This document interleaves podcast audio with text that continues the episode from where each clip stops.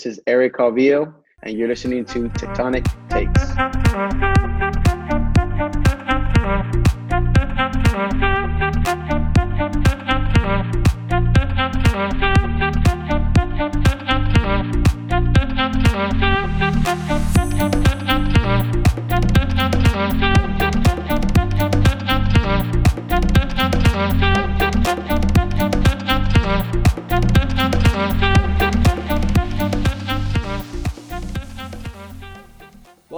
Two Tectonic Takes.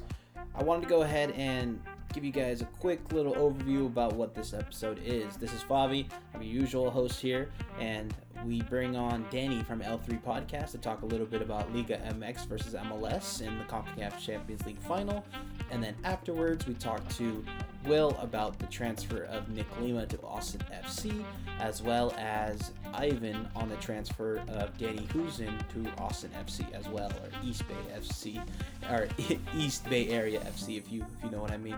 I want to go ahead and apologize. My mic was not working during the time of this interview, but after all that, we're still here. Go Quakes. Happy holidays, guys.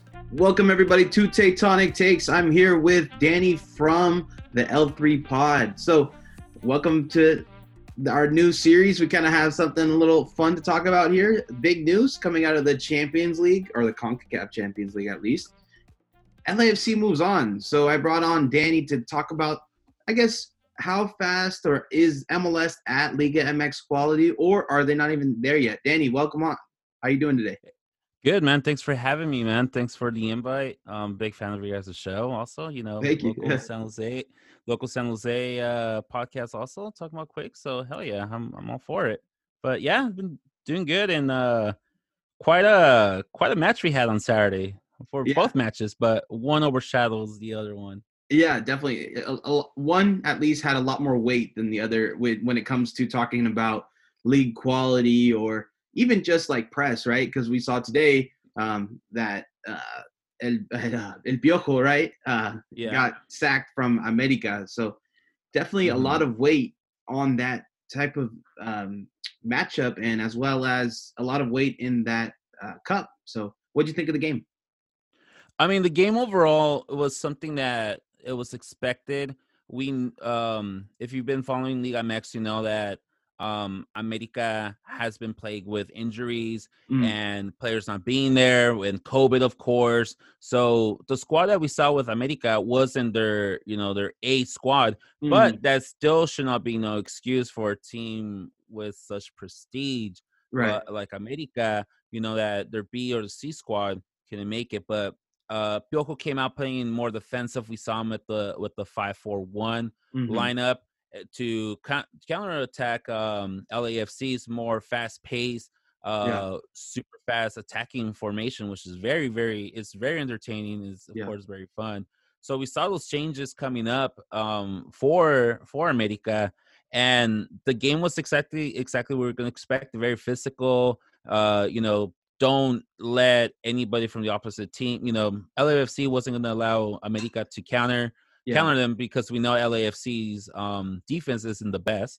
Right. So you saw a lot of these a lot of fouls being committed in the midfield on both ends.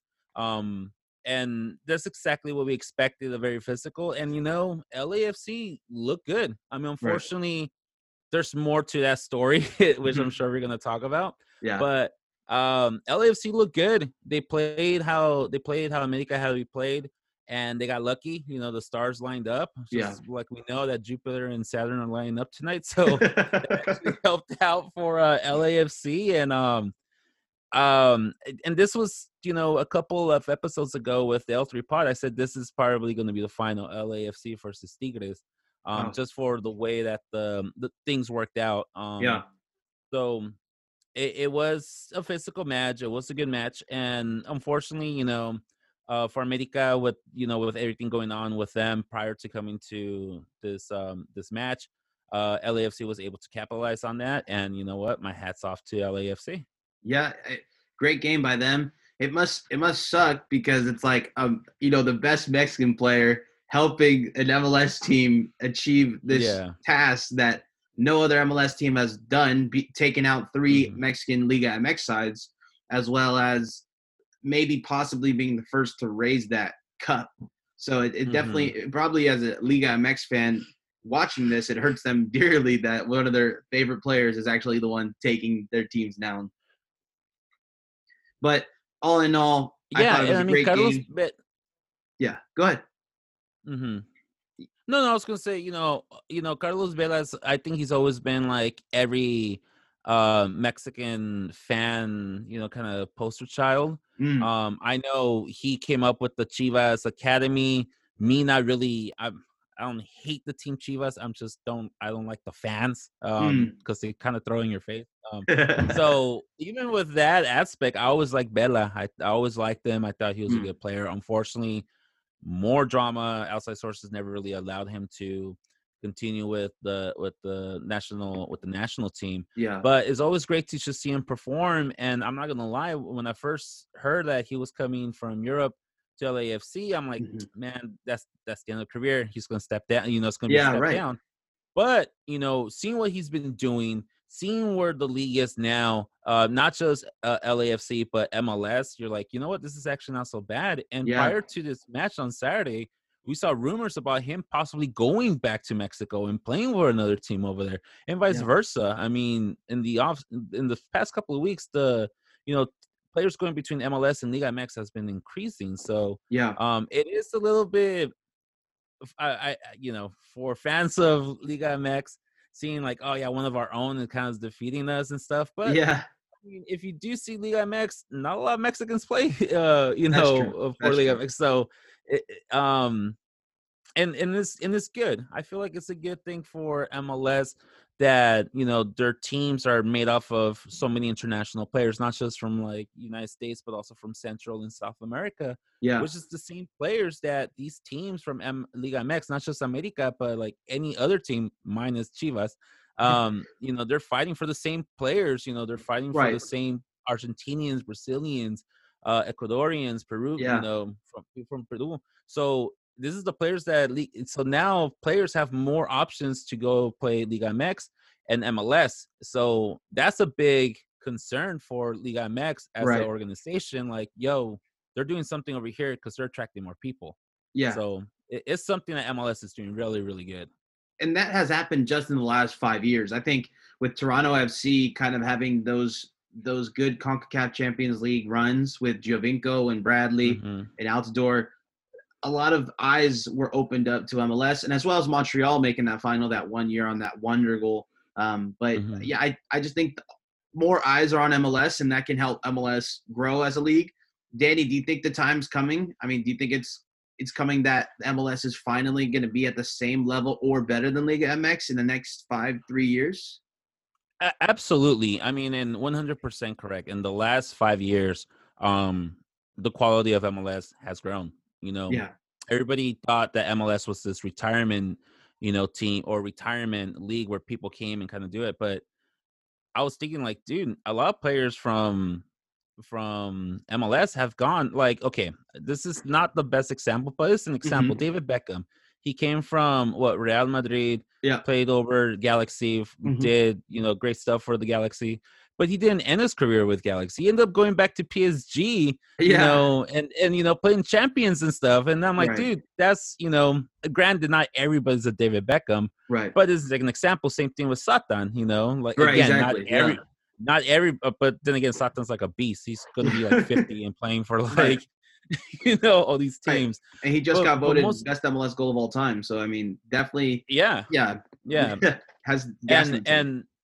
So in the last 5 years, and especially not only with the MLS teams making deep runs in CONCACAF Champions, but also I think this MLS is back Cup that happened in the summer, that was a real big eye opener for the world, and now they're paying attention and they saw what quality the United States have. Now I'm not saying all the teams are up there with the same quality, but there's some good teams out here in MLS that will give, Liga MX and even some of the middle table or the even lower middle tables in any leagues in Europe a run for their money. So it's not there yet. MLS is not there with Liga MX yet, but it's close. And I would not be surprised, like you said, in the next 5 years is in the same level. Right. Hence why I think there's this push to kind of merge these or do something with both of the leagues together. And that's a very fun type of league to think about, right? I mean, imagine Los Cholos playing against New York Red Bulls, right? You're never going to see that ever. But if this league happens, we might see that happen, you know, on a week-to-week basis. Yeah, it'll be crazy. Like, imagine San Jose playing, you know, well, not actually, that happened already. But like, yeah, or like León, like right? León. Yeah, yeah, León, or, you know, having Atlas going up to play Seattle or something. Right. Or, you know. Yeah, I know it's fun. It sounds like fun, and I think it's even more funner for the casual fan who have heard of, because you know you don't have to follow soccer, but you hear about the labels. Yeah. You know, anytime we talk about, you know, Liga MX or Mexican soccer, they're always gonna bring up América, Chivas, you know, because this is that there's very popular, at least here in the Bay Area and in California. So now for the casual fan, you hear this hype about these teams, and now you get to see them, which draws more attention to them and see, well, what's the big deal, you know, with these teams? Like I've never seen an Argentinian game. I've never seen them, you know, on TV, but I know about Boca Juniors. I know about their play. And same thing, like if they were to come and play versus San Jose, I'm going to go check it out because you know, like, let's see what this just big the history about. Yeah, the history, the club, the prestige, right? Exactly. I think all the MLS executives and the Liga MX executives are just like watering at the mouth for a Chicago Fire versus Chivas matchup in Chicago. Like, they tap into a Mexican market that, you know, probably never comes out to a Chicago Fire game. But if Chivas is there, they're going to do it. They're going to come out. I mean, exactly. And we saw this a couple of weeks ago when Chivas played who they played. I think I want to say they played León in the in one of the semis in Liga MX playoffs, and it was being shown on Fox Sports. You know, and then you had our good buddy Carlos Justiz commentating, who does Chivas commentary for Telemundo in English, and they're out there, you know, saying it, and it's like, dude, this is prime time, two Mexican teams, American watching, and it's like, it's cool as part of, you know, as a member of the Liga MX and Ingles community and Twitter, seeing that and seeing like your hard work and seeing all of your, you know, doing this effort for this community grow and seeing it like shown. Yeah. It felt really cool. Like, dude, like that's our child, you know, being shown to the world. Definitely. And yeah, same thing at the end of the day, man, you have these executives and stuff like, oh man, this is, you know, if I can bring an America to play, you know, in Minneapolis, right? Like oh man, because at the end of the day, soccer is run by money, and there's money to be made. Yeah, there's money to be made here in the United States, like there is in Mexico. So this is just awesome, you know. Imagine LAFC playing, you know, Guadalajara in Guadalajara. Like, people will go just to boo Carlos Vela, you know, or cheer for him. Yeah. So there's money to be made. There's definitely room out there, and the market is there, and it's just waiting for the stars to line up. Yeah, you know what? Even just to integrate it as fast as possible, I would look into making it like the U.S. Open Cup type of deal, but just a North American Open Cup. And then you can have this really big tournament, but then once it gets to the, you know, the upper teams and the upper divisions, you just, you know, shorten it down, and then you can have the best teams, like let's say the semifinals, then they mesh, and then they can go ahead and play each other during the semifinals or something like that. But yeah, it's a quick way to, I feel like the money's already there. And if their eyes, if it's going to take all the Latins in, you know, the United States and all the Mexican fans of the United States to help MLS to get that final push to be a big league and to be some sort of revenue machine for the United States in the sports field, I think that's the smartest move to make, because you're going to make it feel like these two leagues are connected, right? Because at the end of the day, all the teams that aren't in Europe have to do something to be in your view of, or field of view, to watch instead of watching your Champions League or your Premier Leagues, right? They're going to have to do something that catches your eye, because they're all fighting for that attention span that you as a viewer are giving. So I think this is actually a great idea to bring in to actually mesh it, but it's going to be hard to mesh, you know, like the main league together. I think if you could just do like a tournament style, or you know what, how about an MLS is back type of tournament, or a North America is back in Orlando preseason every year. They go ahead and they do that, right? With 16 Liga MX teams and 16 MLS teams, right? It's something that could be very fun. You know, and I mean, so many, you hit so many points on that. And you know, the thing about Liga MX is that they have a lot of Central and South Americans playing within. So you have that market to see your favorite, you know, a Chilean player, a Peruvian player, Uruguayan player, you know, Argentinians playing on this. It's not a big market like, you know, Mexicans in the United States, but it's still a market that you can get tapped in there. So it's definitely there. My only issue with this, and this is something I brought up at the podcast yesterday, is that MLS has to change their way. MLS has to change. Exactly. They need to change their style. They need to get with the FIFA schedule. They need to stop with this Americanized style of sports, you know, Eastern versus Western, you know, with the playoffs, and it's something that always bugged me, and I really, really wish it like, I'm so passionate about it. It pisses me off. It's the stupid MLS All-Star games. I feel like it's such an insult to the league. Like, let me collect the best players to play versus like the B squad of Arsenal, or like, you know, play versus Toluca or something. Like, dude, that's such an insult, because while we're in season, we're taking a break from our season, they're in preseason. Like, they're not going to take it serious. We're not going to take it serious. So what are we, you know, what product are we selling? Like, oh, our best can tie against your B squad. Like, I think it's time for MLS to step it up and go against, you know, the NFL. NFL ratings are falling. Yeah, you know, no, definitely really pissed off because of the amount of commercials and stuff. NBA will be a little bit harder because they do run a pretty good ratings, and same thing with hockey with the NHL.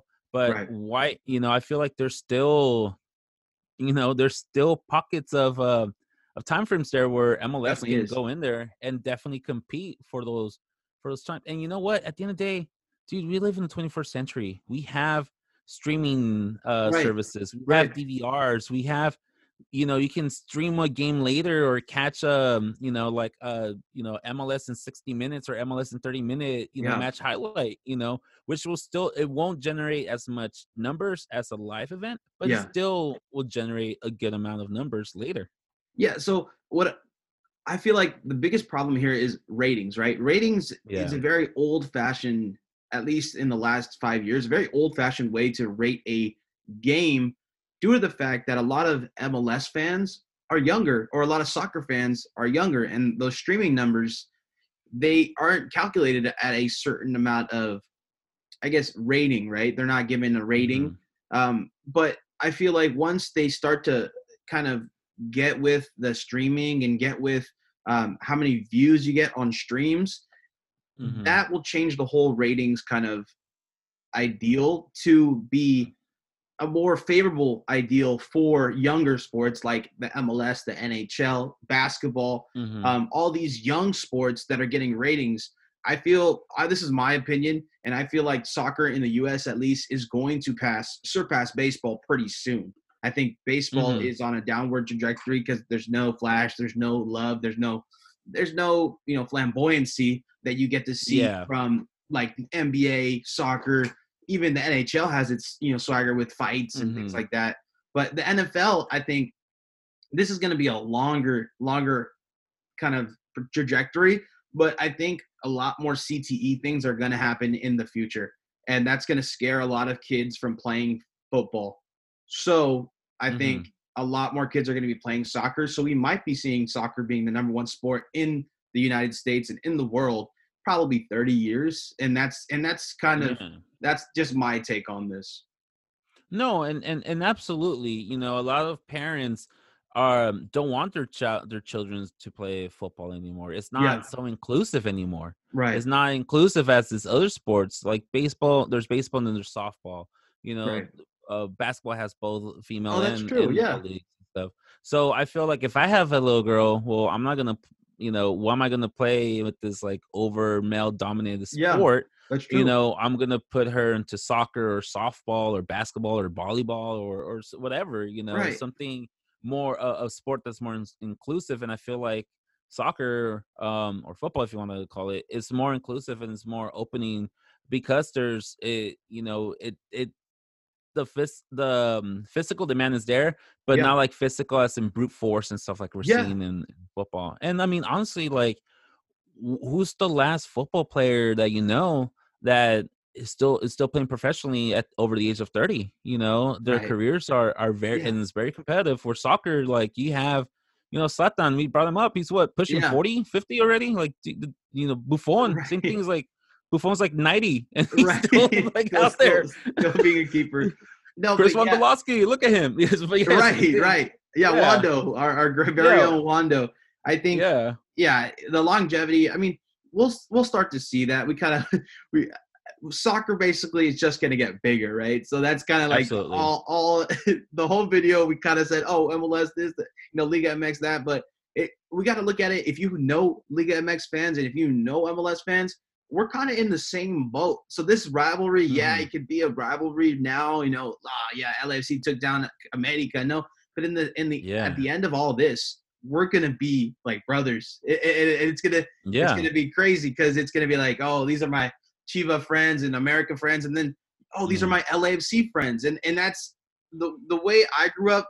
That's going to be a trip because I knew a lot of Latins in the, Bay Area that was like, oh, no, America. No, we're Pumas fans, Tigres. But now you're maybe going to get, oh, we're Atlanta fans, we're New York fans, and then you're still gonna get your Tolucas, and it's a soccer fan's dream, right, to get all this in one bubble, right, or in one little pocket. And you nailed it, man. Like, you have people migrating to the United States and they bring their customs up. So they're rooting for the teams. Their kids here who are born here in the United States. Like, they might have a affiliation with that, but they're, what's in their own backyard. You have all these small little pockets. So as they grow, they're also going to be like, well, I like this team. I like, Tigres, I think is a good example. Yeah. I love Tigres, but when's the last time Tigres came and played in the United States? I'm not going to go to like Florida and watch them, so I'm going to root for my team here in my backyard. Yeah. And as, I grow and generations start, you're going to be focusing on that team. So the market is there. It's going to grow, and it's just a matter of time. So it's exciting time for both Liga MX fans and MLS fans, born over here, cause definitely. The possibility of seeing two of your favorite teams playing together is like, it's drama, and we love drama. Right. We know we do. Right. Yeah. No, definitely. Especially if, like, let's say this Tigres LAFC game that's coming up is 3-2, 90th minute, there's an equalizer, and then it goes to penalties, right? Let's say the next time they play, there's some drama there, right? So we get to start brewing these rivalries, and rivalries brings eyes, right? Eyes want to watch intense matchups, right? And it can only get better for both leagues, and this is why I think it's a great idea. But, Danny, one thing I want to say about about MLS's quality, my in-laws and my cuñados, my brother-in-laws, they don't know about the earthquakes, but they know, oh, that's Matias Almeida's team. So I mean, we made it a little bit. So at least we're getting there. It's funny with Matias because when they first announced him for as the new coach, I'm like, oh man, we're gonna get a new coach. I'm a little excited. Yeah. And then some of the Almeidas, and it was my I guess my Americanista in me or anti-Chivas.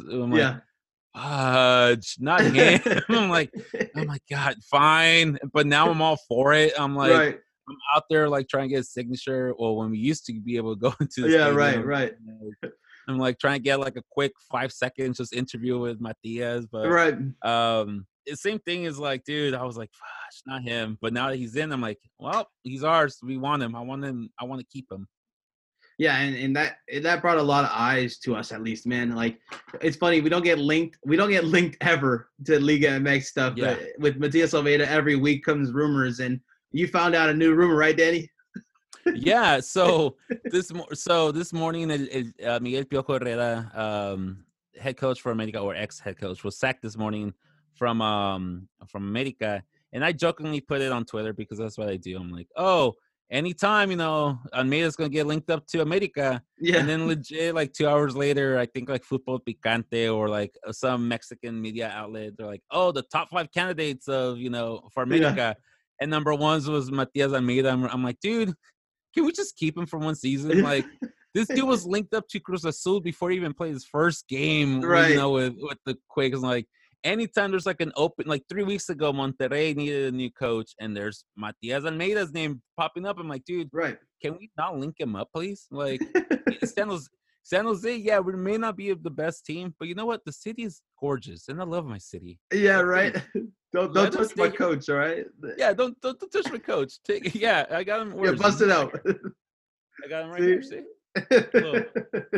He's right next to my desk. Yeah. But yeah, I'm like, dude, just leave him alone, please. Let him focus on the Quakes for 1 year. We like the drama. I'll be the first. I was telling him I wanted him gone. When the Quakes were getting stomped 8-0 and right. 20 crazy time. Yeah. Yeah. Now I'm like, dude, Almeida needs to leave. But then the minute I just turn it around, I'm like, oh, Almeida, yeah. I'm a believer, baby. Number one. I'm out there with ready to get his face tattooed on me and stuff already. But we love that drama. We love that drama. It's up and down. It's the sports, the fanatic in us that just love that kind of stuff. Yeah. So when we first got the news that he was gonna be a coach, I was like, nah, dude, is this a fake, dude? I don't believe this. There's no way. How do they get the money for that? That's the first thing I'm thinking. How do they get the money for him? Must be funny. Cheap. Is if I was a club like the Quakes, right, and I had some income, but I didn't have all the income, but I thought I had quality on the pitch, I think a coach brings a lot of media buzz in the new modern age of football.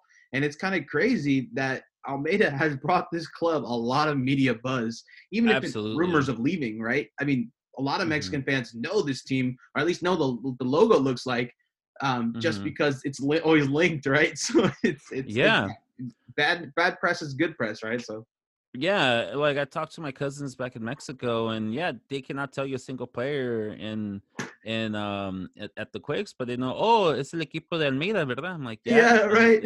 And then they're like, oh, isn't Carlos Fierro there? And Osvaldo, I'm like, yeah, they're there. They're all there. I'm like, they're not really doing much, but they're there. So it draws attention, and a name like that draws attention to regardless what you're doing, even if it's good or bad press. Yeah. What's the old saying? No press is bad press or something. Yeah, exactly. All press is good press. Yeah. Exactly. Yeah, but since we segued right into the Teutonic Takes episode. Perfect. Let's get your since you've been a season ticket holder for a while, right, Danny? You had a story to tell us about your time as a kid with Eric Calvillo, right? Dude, MLS started, I don't want to age myself. I'm going to age myself. MLS started in 96 or something. Yep. And I used to live down the street from Spartan Stadium when the Quakes were called the Clash, which was awesome times. So I remember going, and then the next season we figured out that any day before, or 98, it had to be in 98, we figured out that the day before a match, the team will practice at Spartan Stadium, both teams. So, we'll go down there and we'll see, Kobe Jones, warming up, and Mauricio Cienfuegos and, Carlos Hermosillo out there. And we're like, oh, my God. Oh, my God, that's him. But we became, friends with, his name is Bruce Morgan. He used to be one of the coaches for the Quakes, but he used to be our buddy. He used to take us to inside the locker room and let us, it was freaking Ronald Cerrito's goalkeeping, and me and my buddy, taking penalty shots for Ronald Cerrito, right? 12-13 year old kids, doing this stuff. And I remember it was the day after, it was World Cup 98. United States lost the night before, or they got eliminated, they placed 52nd place and everything. Mm-hmm. And we're chilling. We're outside the clubhouse, and one of the coaches come up and they're like, "Hey guys," he goes up to my friend and I think Here's a name drop. We were hanging out with Wade Barrett. That's definitely name drop. Yeah, cool guy. We're hanging out, you know. I think we're talking about skateboarding or something or surfing. I don't know. We're talking whatever we are. And the coach comes up, is like, "Hey guys, so Eric Ronaldo's on his way from the airport. He's gonna come. He's gonna say hi to the team. Then he's gonna pick up his car and he's gonna leave." I still remember what car he drove, which is like kind of stalkerish, but whatever. And he's like, "Just do me a favor, guys. We're not sure how he feels right now about what happened with the United States yesterday. So just do me a favor. Don't bring up the World Cup, okay?" And we're like, why would you tell that to like 12-year-olds or 13-year-olds? What's the first thing we're going to do? We're going to bring it up. Like, that's the first thing we did. So, like, lo and behold, like 10, 15 minutes, here comes Eric Ronaldo in the taxi. And we're like, oh, that's Eric Ronaldo. And he comes in and goes, hey, what's up, guys? You know, like, hey, what's up, Eric? Goes inside the locker room, whatever. He says, what's up to everybody? And then on his way back, he's talking to one of the coaches or something. And then, you know, the first time my buddy goes, he goes, hey, Eric, so what happened with the World Cup? You know, the first thing goes. And Eric just goes, like, he kind of rolls his eyes. And he goes, I don't know. It was a bad coach. You know, bad coach. I think it was Bruce Arena or something. Oh, wow. I think Bruce Arena was, like, the coach. And she was like, oh, shitty coach or something. And we're like, nah, dude. It was the players. The players suck, and here we are having a shouting match with Eric Ronaldo going. He's all, it was a horrible coach, and I'm like, oh, it was horrible players, you know. And he's walking away, and he's walking to his car. But it was like a friendly bandering kind of thing. And we're like, all right, Eric, we'll see you tomorrow. He's like, yeah, I'll see you guys tomorrow. And we're like, USA sucks, you know. So he's driving away and stuff, and you know, like he. It was like a green Nissan. He was driving like a Nissan, like Skyline or something, or like mid-90s. And he kind of like takes his hand off the window, kind of like throws us a peace sign or something. And that was Eric Ronaldo. And we're like, and Wade Barrett turns to us like, didn't they tell you guys don't bring up the World Cup? And we're like, what's he gonna do? Punch a bunch of little kids? And he goes, yeah, you're right. You should have said some more things. So, like, Wade Barrett wanted us to, like, egg them on even more. Right. Because little did I know, I found out later that, like, there was a lot of internal problems, and Eric Ronaldo was involved with a lot of those internal problems. The 98, yeah, so everybody hated him. So, apparently, we were, like, heroes for calling, for saying this stuff, like, bunch of 12-year-olds, and that was cool. Every now and then, I you know, Eric Ronaldo will like respond to like a tweet of mine. Yeah. And I want to bring up that story. I want to say, man, sorry for saying that you sucked in '98, but you kind of did.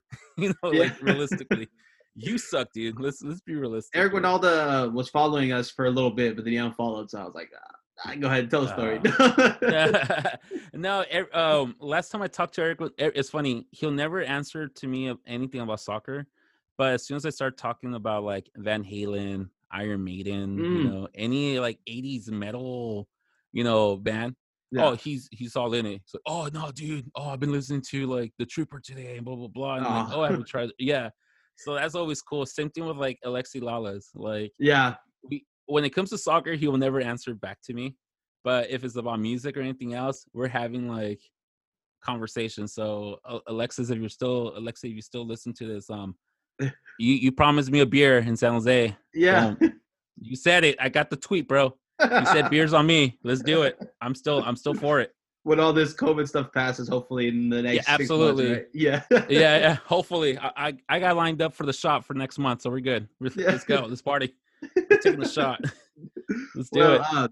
Since we're on a Earthquakes podcast and you are a season ticket holder, what do you think of the club for next year? Right? What do you want to see from the club? Is there any Liga MX players that you think that we could probably bring to the side? Like who could help us? I mean, we definitely need help on the defense side. You know, just all around, we definitely need some help. And, you know, with the offseason, with the, you know, losing Nick Lima to Austin on FC, like that was, I feel like Lima really picked it up towards the end, especially for that run for the playoffs. I think he was playing very good. And I don't think it's fair for a lot of this pressure to go down on the youngsters, especially with the 17-year-old Jackson. No, not Jackson Yule. Kate Cowell. Cal, there you go.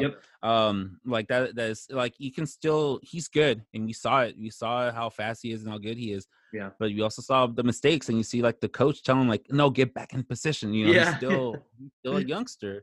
You know, it was awesome seeing Tommy getting re-signed again. And yeah. Tommy, I've been following his career since like the first homegrown player, whatever. So yeah.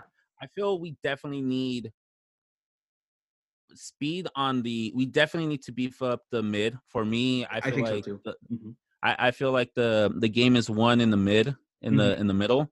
Wando, he's just gonna score any way he yeah. can, you know. And unfortunately, he love him or hate him, but at the end of the day, it's all about crossing the yeah. it's crossing that ball past the line. And I think Shea Salinas, when he won the when he broke the record for the most assists, yeah, I think he made a good point when he said, well, I need to say thanks to Wando for scoring him. And that's just like, when you have that connection, like Shea Salinas and Chris Wondolowski kind of right. locking in together, like you want that. They have years of experience. They know how each other plays. They know yeah. where they're going to be. And at the end of the day, that helps. Like, you right. know where to get the ball to get this guy. You know what he's capable of. You know yeah. what he's not capable of. So, and that, why mix up that the chemistry if it's there? Yeah, it's not the prettiest. Yes, they're in the, you know, towards the tail end of their careers, but mm-hmm. dude, bring them in the last 20 minutes, right? And they're right. gonna get you a goal or two. Definitely. And that's, and we saw it at, you know, yeah, we saw that Shea Salinas, Eric Ronaldo yeah. in the last second, you know, right, right. And I think that's very important to keep that for the Quicks, but definitely we need somebody in the mid. We need some speed in the mid and better passes in the mid, and definitely with Nick, definitely another player for defense, just to beef up that squad. Yeah, and you know, be aware of the passes, anticipating the passes are coming in, anticipating the runs, right, and not create you know, those unnecessary fouls that usually right. you know, set pieces that usually leads up to goals in yeah. Earthquakes cases.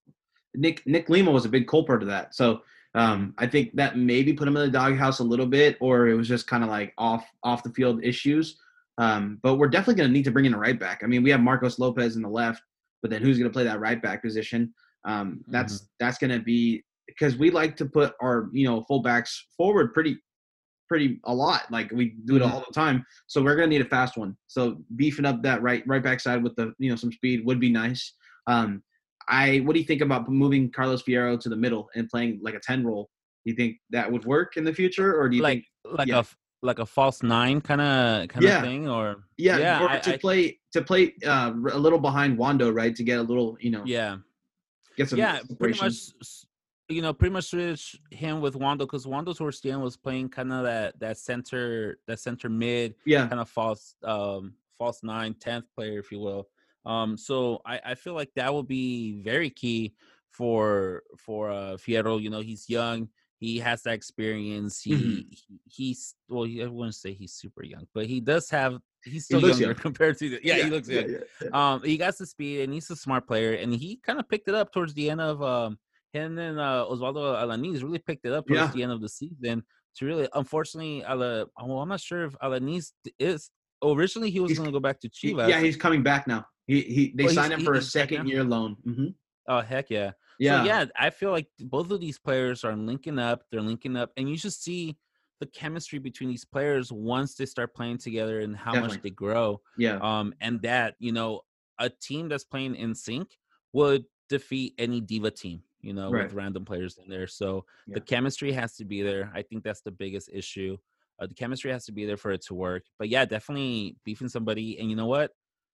Chivas, you know, Chivas went through a lot of drama this past tournament with players getting COVID and partying and legal issues. Right. So Chivas is having a hot sale right now. Right. You know, they're letting go of, you know, trophies, and they're letting go of all these players. And, you know, if the price is right, you know, Chivas wants to get them out of them. So it's kind of like they're trying to do a hot sale. Why can you know, Almeida go out there, make a bid for these players, right? You know, and bring in more people in the stands. Yeah, and a player like Chofis, you know, it's really funny. This is going to be a really weird interaction, but I met Chofis in San Mateo. He was out there. Yeah, I think because Chivas might have been playing, but he has a good friend that owns a taqueria out in San Mateo, and I used to work at a gym, and he brought him into the gym, and I was like, oh, well, okay, like touche, sir, touche. Yeah. I was like, anybody know who this is? Like, yeah, like trophies. Like, yeah, you're like, is nobody else freaking out? Like, what's going on here? Like, right. And so, and it was funny because I was like, oh, I mean, if we get a player like Chofis, I guess he kind of knows the area. The area isn't as popping as like an LA, so it would be, maybe a good fit. Maybe Almeida puts him into work, and we right there, boom, we get a player like Zellarain, like scoring goals, winning MLS Cups, you know, being really good, right, for the Columbus crew. So, and you know what, man? I think sometimes not being as – I don't want to say San Jose is boring because it's not. But not being as flashy as an L.A., as a Miami, as a New York, maybe it's good for these young players. Yeah, like especially Chofis. With party problems, right? Exactly. Like imagine if the Dos Santos brothers would have come to San Jose or to like Kansas City or something. Right. They or probably would, you know – yeah, Denver. Yeah. Hey, Denver's pretty cool. I went a couple of weeks ago. I went a couple of months, like early October. Denver's pretty cool. I wouldn't live there, but it's pretty cool. I feel like that eliminates that problem. Like, why keep temptation in there? So I think like a player like that will benefit. And you know what? At the end of the day, it just comes down to like how disciplined your coach is. And Almeida looks one of those players. He looks like one of those coaches that. Yeah. You step out of line, he would, put you in the doghouse. Like, regardless of what name it is, it's like, dude, no one's above the team. Right. And he's even said that, like, no one's, above the team. So he might have felt that way about Nick Lima, so he let him go. So that was he finally found an opportunity to get rid of him at a good price, at a good sell-on fee. So definitely, it was a good decision. So Danny, as an America fan, do you think there's any guys that would be able to do like an Alanís or Fierro type of ordeal where maybe, the Quakes look at them, they're not performing as well as they can, or they feel like they can do better in another situation and they're kind of in their dwindle years? Or is there anybody on America that you think? I mean, America is trying to get rid of their biggest player to try and get rid of right now is Roger Martinez. And we saw him. Unfortunately, he did play on Saturday. He really didn't do that much, but he is trying to that is a player that, that they're trying to get rid of. Same thing with Ibadwin. This players that definitely fit anywhere in, not just in Mexico, but fit anywhere in MLS, especially with the Quakes. Yeah. And I know same thing. I know Cruz Azul is also going through a huge turmoil right now with a lot of players being turned around. So definitely any of those players would be, there we can find even if it's a spot that's already taken here in the Earthquakes. I think a player, again, if we go to our previous conversation with CONCACAF, with Liga MX just being a little bit better than MLS, these players can, still come in and maybe they're underperforming with their current clubs because, internal problems or something, and maybe a change of scenery would help them change it up. But I think any player right now, it's a matter of time for Quakes to go and get these players rather than setting off, because I think we also just got we also traded Danny Houston not so long ago. Yeah, like to Austin FC, he got selected by in the expansion draft by Austin. But just really quickly, I thought just to kind of take what you said there, the only positions I see that the Quakes are okay in is right mid, which is Espinoza, left back, which is Marcos Lopez, and then center defensive mid. Or center mid, which is Jackson Ewell. I think any other place where they can get some sort of talent that is, let's say, not performing as well in Liga MX, and they feel like they can either sell for a higher fee or get some good minutes, like an Alanís out of, like a 2-year loan. That's awesome. Like that's basically your player for that coach's tenure, but you're not paying any sort of fee for that except for the salary. Yeah, right? Exactly. So that's a win in my book. I thought it was gonna be a 1-year loan. I was like, why bring in a guy for just 1 year and you're not gonna buy him? But no, that's like the Quakes can excel in any other position besides those three, in my opinion. I think anything. Yeah, absolutely. And I mean, we set this whenever we bring up Quakes. In my podcast, we always talk about how the team, the best player in that team right now is Almeida, the coach. because there's no breakout player. Like, sure, you can make an argument that Wando is your breakout player, yeah, for his record or something, but mm-hmm. he's not Hollywood, you know. He's right. not a Vela, right. he's not a Pizarro, he's not right. A Zlatan or you know, whoever you want to bring up. So it's all these.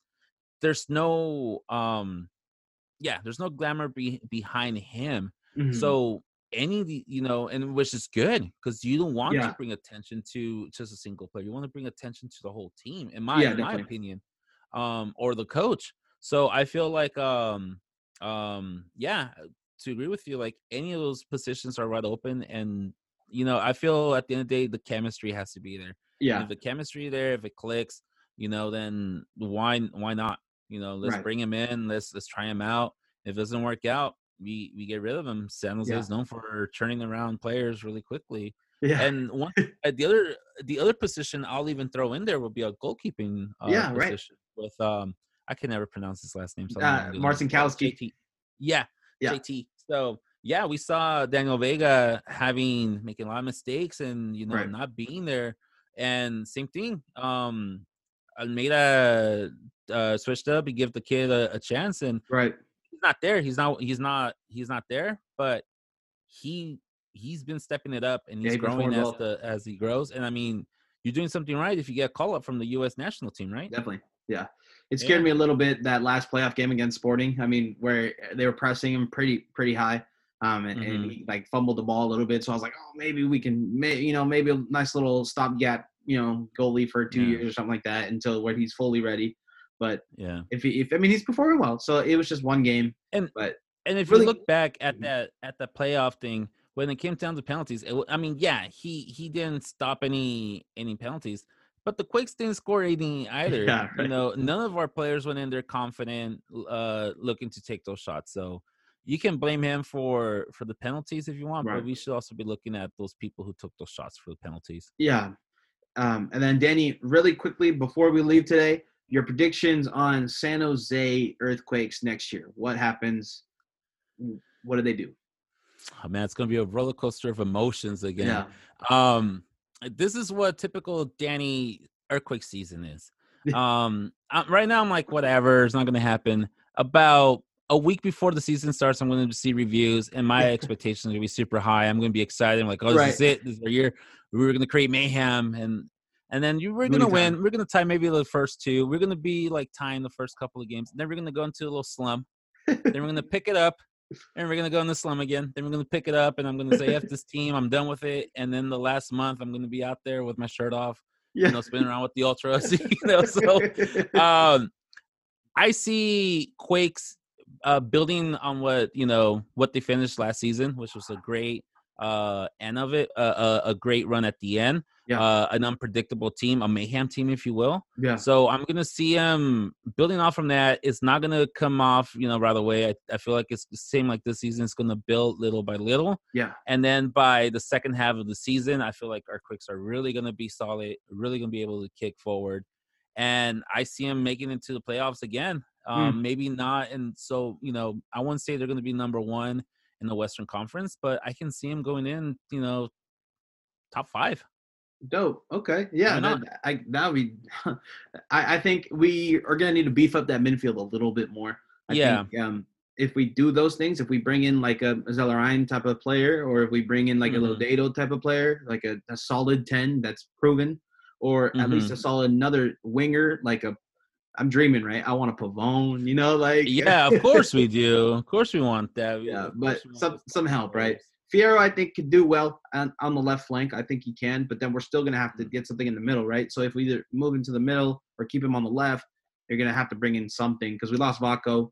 And then we also need a right back. I mean, this team has no right back right now. I hope we don't walk out there with Paul Marie. But once we start getting those rumors in, I think we're going to be, like you said, in the top five position. I would say. Two. Yeah.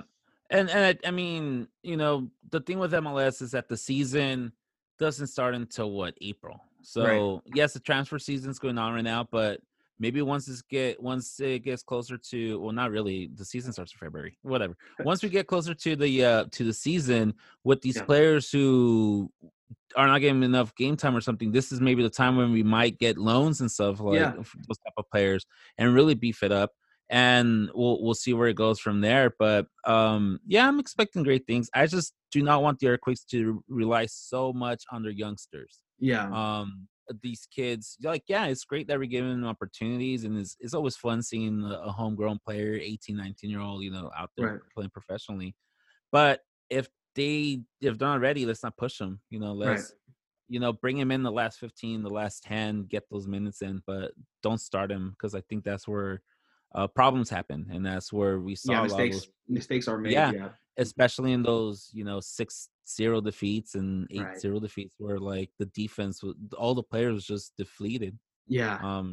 So I just don't want to see none of that no more. That's what sucks the most. Like, I'm okay with losing, but as long as there was still heart. Those defeats that we saw, and it wasn't the first time this season. It was, you know, we saw it also, like, you know, in the first couple of seasons at the at Avaya. Yeah, we saw those type where, like, you know, as soon as the second goal came in, the team was defeated, and they just didn't want to play anymore. And it sucked. It sucks as a player, as a fan out there, trying to root for something when the players don't feel like playing.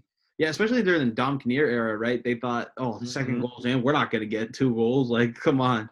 But they do have that sort of, like, we're not dead yet mentality with Almeida. So it's definitely a nice change, a very good change. Yeah, I was telling that to Daryl from my podcast. I'm like, dude, this is like the never say die mentality that made me re-love the Quakes again, like the Buckshaw era, you know, with, like, you know, just we can be down 3-1 and you're like, nah, dude, it's not over. Like, here comes the comeback. And next thing you know it, Lenny Lanhart, you know, Lenny's scoring one, and Alan Gordon.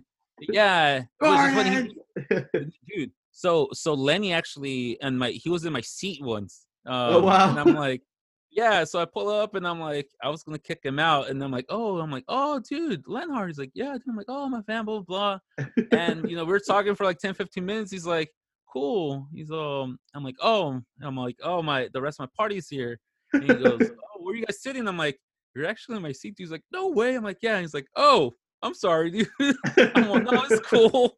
But I'm like, yeah, I had to kick out Lenhart from my seat because, you know, my seat, bro. But it was cool. It was a cool, like, 10, 15-minute conversation. And nobody knew who he was. And I'm like, dude, this guy, like, 2012, like, he brought the ruckus at Buckshaw. You know, him and Alan Gordon and Shea Salinas and Maka and Wando. The Goonies. It's the whole Goonies never say die. And it was awesome. And that's the same thing I got this past season. And I love it. So, yeah. You know, it's funny that you said that nobody really knew who he was. I kind of had a theory, like, a lot of Quakes fans that go to the games, I think maybe a lot of them are like corporate type of seats, because sometimes a lot of them don't really know what's going on, but it's a fun atmosphere. They bring their kids, right? Then their kids become fans, and then those kids become us, right? We talk about these things. But yeah, so I can see how, like, players, even of the team, go unnoticed. Like, I would always see MPG walking around like nobody knew who he was, and I was like, it was MPG, bro. Like, yeah. No, like, I remember once I pulled up to Vaya, and Vaco pulled up also, and he's just walking in, and I'm like, oh, dude, it's Vaco. I'm like, dude, that dude's hella late to the game. And my friend was like, so what do you mean? He's like, dude, he's a player. And he's like, what the hell is he scrolling in like half an hour before the game? I'm like, I don't know. That's probably why he's not playing. But yeah, it wasn't until like they were warming up. He's like, oh man, that was the player. I'm like, I told you, dude, we parked next to him. And he's out late. Yeah, he's out late. Same thing, like walking out, like, there's Danny Houston just walking by himself, and I'm like, oh, let me take a picture, and everybody's like, who's that dude? I'm like, dude, he just scored like 2 goals. Did you not see that? I'm like, where the hell were you guys? He was there. So, you know, it sucks. A lot of these players go unnoticed, but at the same time, I think that's cool. Yeah, like, I think the player just wants to go do their job and kind of, you know, go home and, you know, not worry about it, and because no one wants the media following them around and stuff like that. Like, I'm pretty sure if I run into one of them in a taqueria, you know, no one's going to know who the hell they are, which is great. It's great for me. Maybe Alanís, though. They'll know Alanís. Oh, yeah. Oh, yeah. Oh, yeah. Oh, yeah. Or Almeida, you know, if it's Almeida. Right, Almeida. Yeah. That's crazy. Like, that's how crazy big a coach is. Like, in basketball, you think you would get that? No, I don't think so. No. Like, yeah, right? It's just, it speaks volumes about this, like, sport, that the media circus that is soccer, right? So, it's just it's crazy like how underlying the United States has this like Latin population that barely ever gets tapped at by the media, right? Because yeah, they show Liga MX games, but when you have a person like a media figure like Matias Almeida living in your backyard in, let's say, the Bay Area, and people are noticing him, but there's like, I haven't seen Cron 4 once talk about, you know, like Matias Almeida. Oh, so it's just like that he was in Santana Row, you know, like eating at some restaurant or something. No one's going to talk about him. Right. But if you see, I can't remember the 49ers fan. I'm not that big of a football fan. But Jimmy Garoppolo? Coach, yeah. Like, if that dude even, like, steps outside his house, I'm pretty sure it'll be all covered over the media. And same thing with, like, you know, well, hockey's kind of like that, too. Hockey's, like, hockey's a little know who they are. But the biggest tell for the hockey is when they smile and they're just like. Dude, like the only person I know from the Sharks is Sharky. And I mean, there's no way you're going to miss that dude if you see him around downtown San Jose. Right. Like, oh, dude, that's Sharky. Like, oh, who's Sharky? I'm like, the guy dressed like a shark. Yeah. You know? Like, can't really miss him. But other than that, like, again, but maybe I'm just a casual fan like that. And, you know, and then we're really fanatics. It's the same thing. Like, I can see a baseball player from the Dodgers, and I'll be like, oh, dude, that's so-and-so. And nobody would know. Yeah, that's true. Same thing for, like, Giants. I'll be like, oh, dude, that's Buster. I think the Giants, like Pablo Sandoval lived in San Carlos, you know, like, in the Bay Area. And, like, everybody knew that. Because, I mean, this Pablo Sandoval, right? So, like, it's – like, this one What is he? Venezuelan, right? Venezuelan, I think so. Yeah, Venezuelan. Yeah, he's like this – Dominican? One of those. Yeah, he's like a bigger Venezuelan guy in the middle of San Carlos with all these white people. You're just like, oh, yeah, you know who that is. You know, like, you definitely know who that person is. But, like, no, it's funny. It's the last story. You know, when all these teams from, like, Mexico, Europe, they come and play, especially in San Jose or in Santa Clara, you know, for some reason, they love going to Santana Row and they love going to Valley Fair Mall. Of course. And there's been many times, of course, like in the Gucci and all that area. I'm only there to, like, pick up new Vans or something, but whatever, you know? Maybe get a pretzel from the food court, you know? Like. Yeah, exactly. I'm just here for my Starbucks coffee, like, which is overpriced anyways. So I remember, like, being in the food court, and you see a lot of these youngsters from, like, Chivas. I'm pretty sure Chivas was playing either at Santa Clara or Levi's or something. And you see them with the suits and stuff, and it's a bunch of little kids with, like, well, not little, but younger. Yeah. I'm like, oh, that's why. So I'm like, I see younger people with, like, all these bags. I'm like, damn, if I was a Chivista, I'd probably be like, oh, that's so-and-so. And so I have no clue who they are. Like, you're waiting for, like, the big star, like, all right, okay, I know that guy. But other than that, I'm like, I had no idea. And there was, like, 5 or 6 of them, and they're wearing, like, their track jacket suits and like, the Chivas logo. You know, of course, with, like, Gucci and, like, Burberry. You know what's the funniest thing, though? It's, like, Chivas has such a big fan base here that people probably thought they were just, like, 5 high school dudes hanging out with the same tracksuit on, hanging out, out, like, hey, dude, look at those Chivas. Like, what? Dude, those are, like, 5 kids that go to, you know, San Jose High, you know? They probably just came out from, like, the Sunday, like, their Sunday league game or something, and they're just like, oh, we got to get something for prom. Yeah, and they're like, oh, man, that must be a team. They got to be somebody famous. Look at them. They look so cool. All in uniforms. Yeah, but... Yeah, you just automatically you see somebody somewhat fit, and you see somebody with like a uniform, like, oh no, dude, that's a pro. That's a pro. Yeah, player. Right. Like, but when it comes to soccer, it's like, oh, they're like 15, 16, right? With tracksuits, you're like, oh, this is like kids. I'm like, no, it's just kids. They're just there. They're just coming back from playing PAL or PAL or something. So, but, yeah, dude, but. I'm excited for the season coming up, and I'm just excited for MLS to grow. Definitely. I think one thing that was a success for, not obviously for the Quakes for the run they did, but for MLS was the MLS is back, the bubble in Orlando. And I feel like, dude, if they can do that with like a tournament, that'll be amazing, because it's a great showcase for the world. Definitely, you know. Yeah. And I think that's awesome for our league to grow. And, you know, once one team steps it up, it forces the rest of the teams to really, really step it up. So it might trickle down, but it makes for teams to step up. So eventually, like, dude, Columbus Crew won. Like, who the hell roots for Columbus Crew? Yeah. And, like, look at them. Like, what the heck's going on? And they look magnificent. Right. They look really good versus Seattle. Yeah. Yeah. And, like, same thing with, like, Minnesota. You're like, who the hell lives in, like, I will never associate Minnesota with, like, with soccer. It's, it's hockey and football, you know. Well, look at Atlanta, right? They sell like 80,000 or like 75,000 seats. Like, what? Atlanta? Soccer? What? Yeah, exactly. Like you'd be expecting that, like, in LA or New York or something. Right, of course. Like, I think you're like, oh, dude, what the hell? So, you know, seeing Austin, you know, I think St. Louis is also another extension team next year. Charlotte is coming. Sacramento is coming. I think St. Louis is later down the pipeline, but Austin's coming, and they look like they have a fan base already on Twitter. I mean, and that's exciting. I'm excited for that to see how that's growing. But once Sacramento FC comes in, you know, that's going to be a rivalry now between San Jose. You know, like it's going to be San Jose, and it's going to force San Jose to step it up. Definitely, because that's going to be your market. Now you're fighting for people, for fans from like Modesto and Stockton and all these Central Valley people, you know, even North Bay. You know, now you're fighting for that, you know, audience. So you're going to have to step up your product. You're going to have to step up your players. Definitely.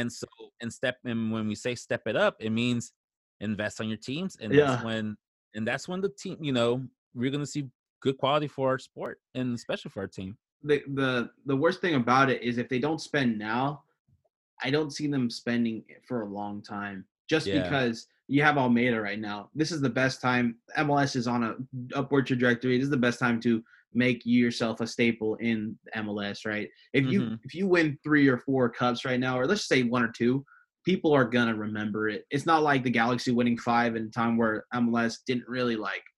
I hate to say it wasn't as big as it is now. It doesn't get as many eyes. True. As respected as it is now, but if they don't spend now, it's kind of like, oh, what coach are we gonna get? We're gonna get like another Dom can like. Then my pessimism starts to grow, right? So, dude, I mean, DC United dominated MLS when it just started. You know, they won like 2 or 3 back to back in the first couple of seasons.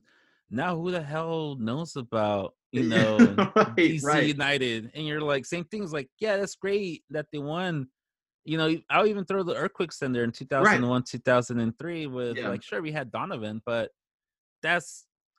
I'll call that like the old era. But the new in the last 5 years, like, that's when like people are getting more attention. Right. People are kind of zoning into it. So like if you win a league with a team that doesn't have, you know, Carlos Vela, or let's say you beat Carlos Vela, you're going to get a lot of national media from Liga MX and as well as all MLS Twitter. I mean, Twitter's huge for MLS now.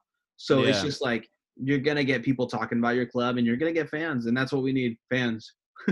Yeah, absolutely. Yeah. And not just the corporate fans, but like the passionate fans who are going to be out there who are not going to, I hate that outdoor bar, man. I hate it. It's cool. It's a cool concept. Yeah. I hate it because everybody goes and just, they don't watch the game. And it's just like, you have X amount of thousand people in that stadium, but the stadium looks so empty because everybody's like at this bar. You're there with the new one up there, dude. And my whole thing is, it's such a cool concept. They should just sell general admission tickets. I mean, they threw that whole debacle like.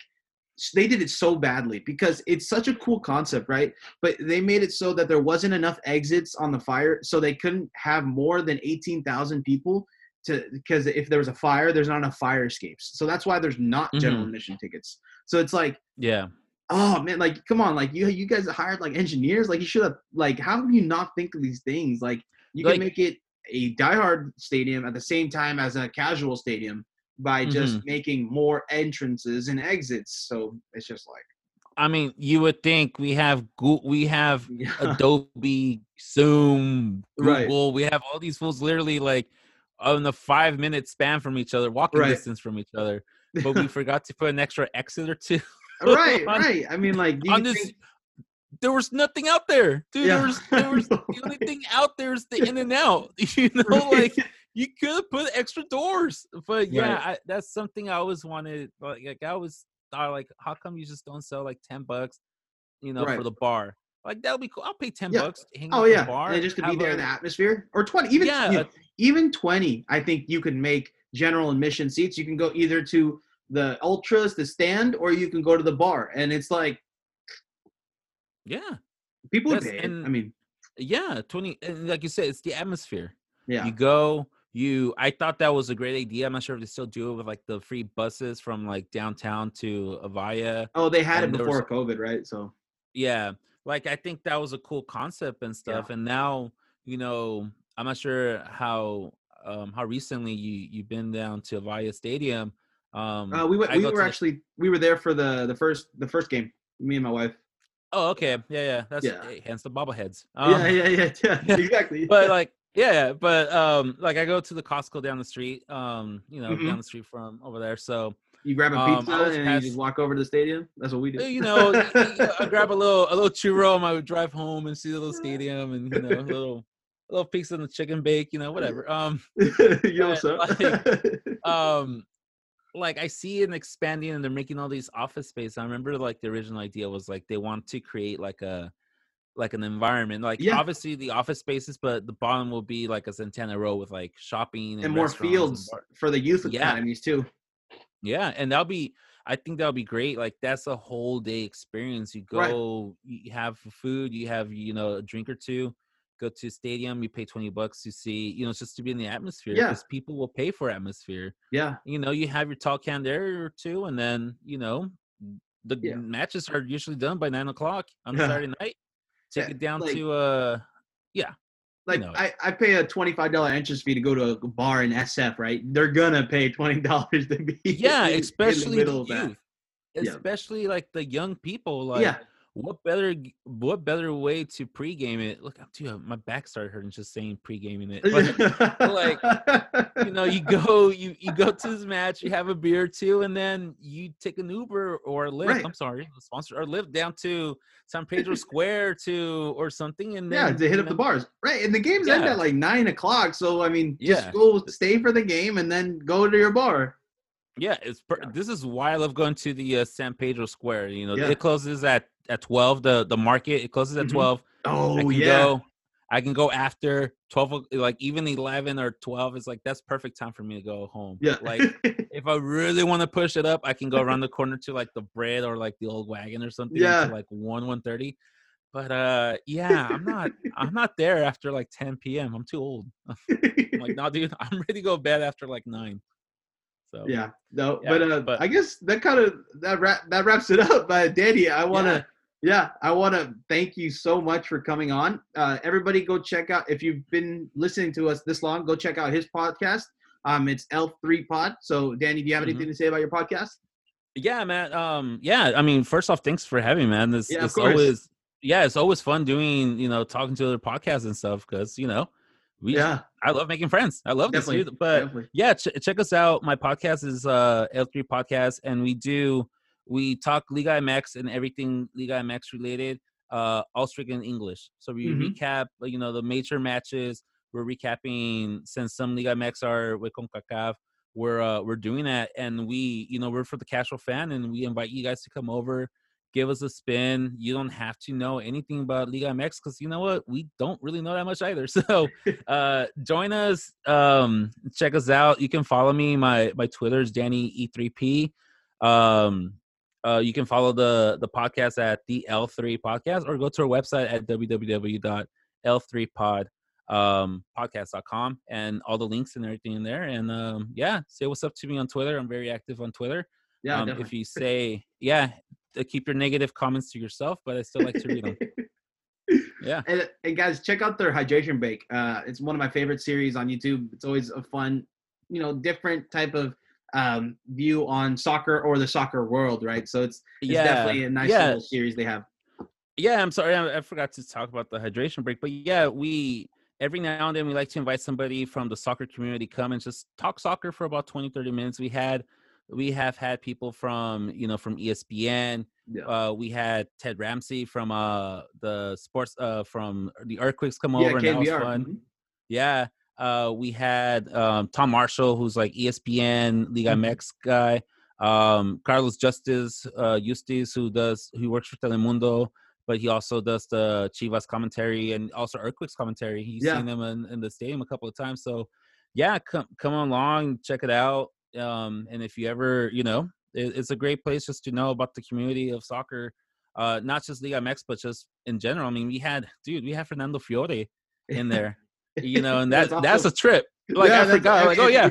If you're Latin, and you know that name. You know that name if you're Latin, right? So like, yeah, like the moment if you were in the 90s and you had Univision and something, you know Fernando, you know Fuera Serie, Lente Loco, República Republicana, you know that name. So that was a trip having them. I forgot we had them. You know, waking up on the mornings of the World Cup, and then you turn on that Univision, and you see. Fernando Fiore talking about like who's gonna win against Argentina, Mexico, but then you have his assistants, right? So you always had your dad, was always watching that. And it's funny, he always says that the I think he calls them the senators, la senadora. The senators. Because he was he is el presidente, and so the senators were there, and I'm like, I remember like being 11, 12 o'clock, and it's like. You're kind of breaking the law, but it's on TV. Right. It's on during the daytime. My dad's seeing it. And you're just kind of like, I have no idea what they're talking about, but this girl is freaking hot. And when you're 12, 13-year-old, you don't know what the heck's going on. But, makes you a fan.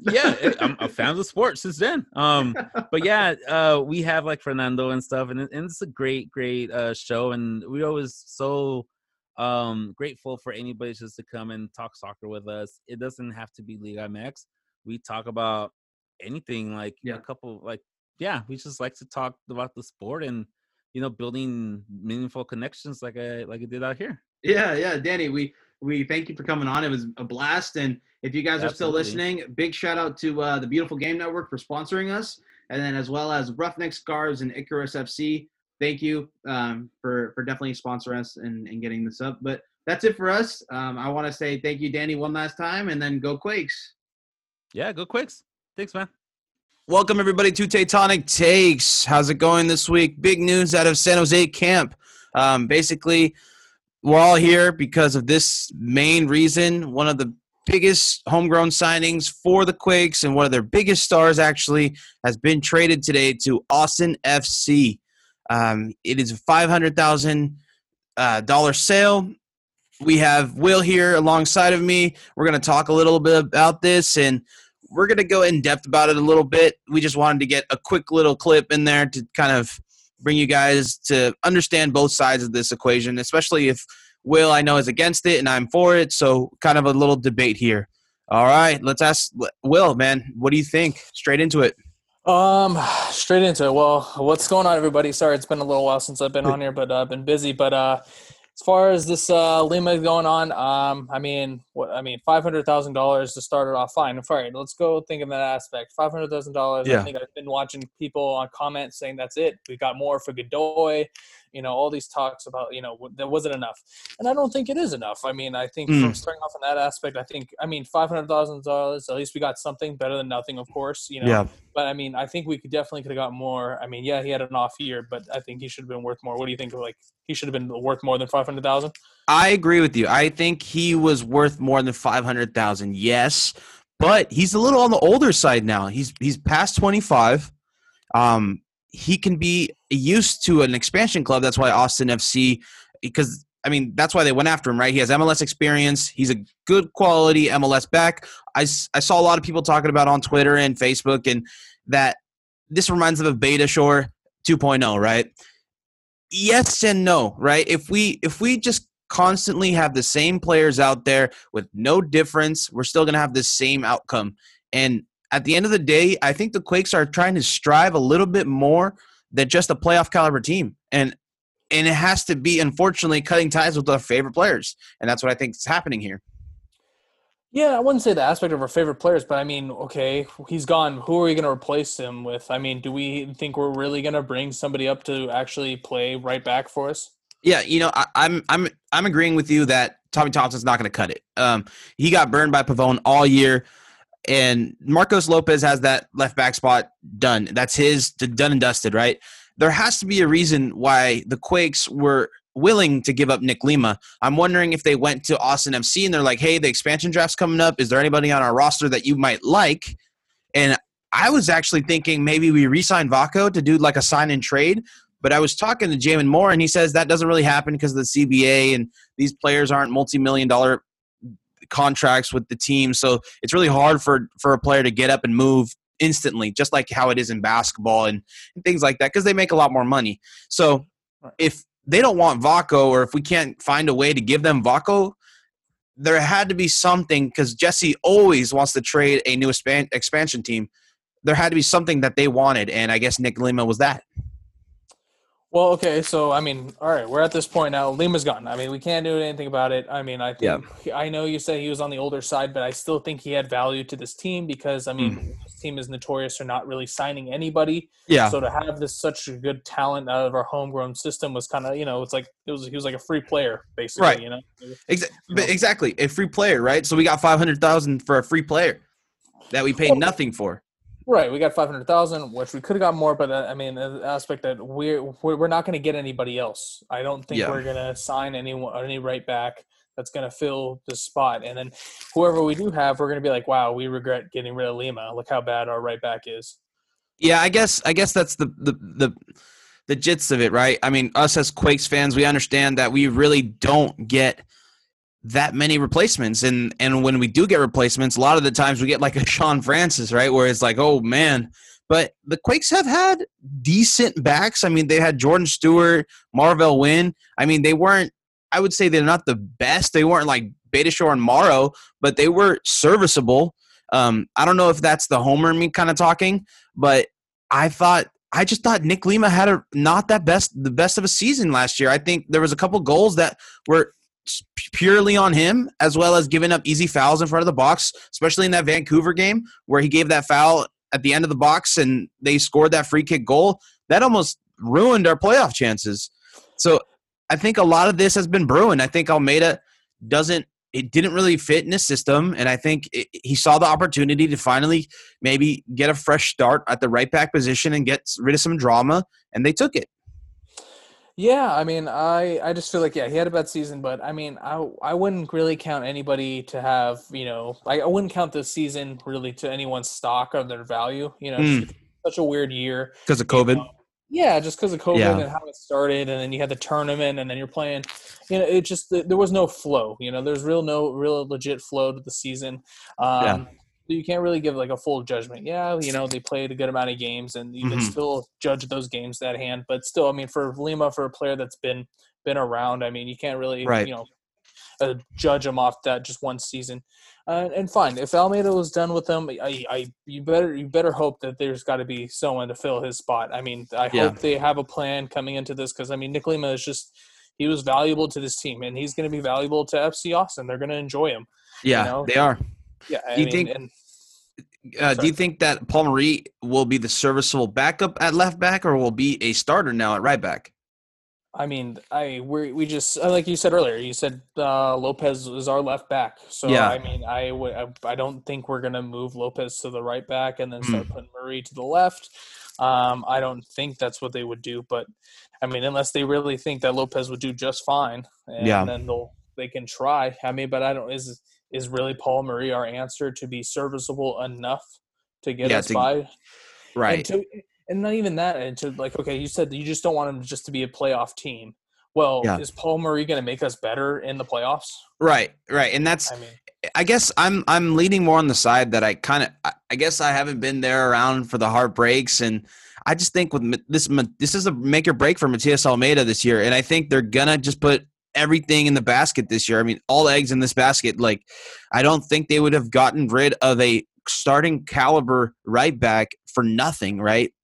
I think they must have something up their sleeve. They have to be thinking of bringing something in, because again, like you said, Paul Marie and Tommy Thompson, they're just not going to cut it. You see teams like Columbus and Seattle just having loads and loads of talent, and I hate to break it, but we love these guys, but it's just they're not going to cut it in this day and age of the MLS.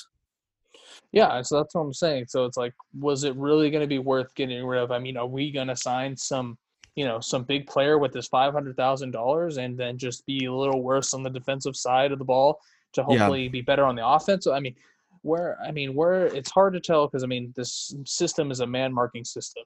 Right. So, I mean, it's hard to tell who can come in and be serviceable. It might be someone we never even really heard of. You know, it's going to be some random guy that Almeida think, oh, he plays great in my system, so that hopefully works out. That's what we'll be hoping for. It's more of the guy can play this system, whoever it's going to be.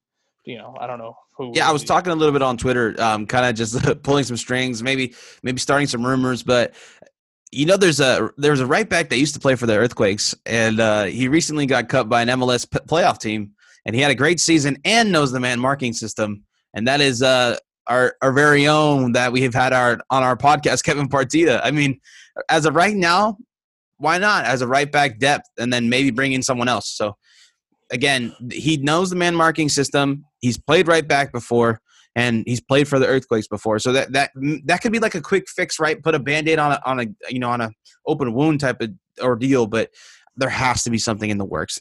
We're not going to put Shea Salinas out there the whole year, right? We're not going to put Palmieri out there or Tommy Thompson. There has to be another type of deal.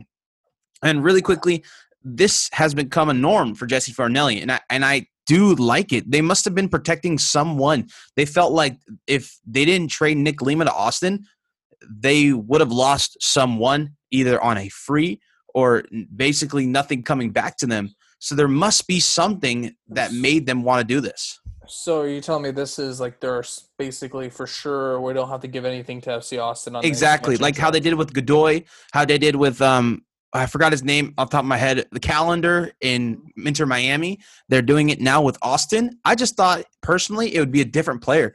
I knew this might have been coming, but I thought they would maybe sign like a Vaco and then just be like, hey, like we'll give you this DP caliber, even though he doesn't want to play for us, but we don't want him back, but he plays great. And I just thought it would be someone else, not lit Nick Lima. But if we can get something for Nick Lima, still, that's $500,000. That's not bad. Again, like, guys like Mule went for free, right? He was he was played for Red Bulls and he went for free. He was looking for Europe, the same trajectory as Nick Lima, and he was a U.S. men's national team kind of tryout, and just like Nick Lima, and he went on a free. So it could be worse, right? No, I mean, obviously it could have been worse. It could have been less. So I mean, but we just know as Earthquake fans that we should have gotten more. I mean, for just a high, I mean, for that kind of caliber player. But I mean, like you said, Farnelli was just ready to go, pull the trigger on it, and we just, I mean, as Quakes fans, what happens if they don't do anything? Like, yeah. I mean, like what happens if they get nobody? Almeida. I mean, yeah, we're gonna get some random guys, and are they gonna be enough though? Andy Rios or Alanis? Yeah, that's what I'm saying. We're gonna be like, okay, and then you kind of know what these guys are, but like. Are we going to finally – this is supposed to be the year, right? This is the last year. This is the make or break. Contract. I mean, that's going to be tough. It's a little frustrating just because I feel like I don't know that the Quakes are just notorious and to not get anyone, right? We've beat on this drum before. The Quakes don't get anyone. And then to give away, like, our starter. A good player. It just hurts even more. It would have been different if it was like, Luis Felipe, even though he's not coming back. But you know what I'm saying, like a player like that, like, oh, okay, yeah, whatever. He didn't matter. It's no big deal. So this happened with Godoy, right? But Godoy was already kind of out of the 18 already, and it didn't hurt as much. But Godoy was a good player when he was playing for us, and he kind of – I mean, he was a bright spot in those bad years, and we did get $600,000 for him, so – I don't know. It's a tough – I bet you anything that they did have an offer for more money, but they wanted to trade him to Austin because they wanted to protect someone. There has to be a reason behind this.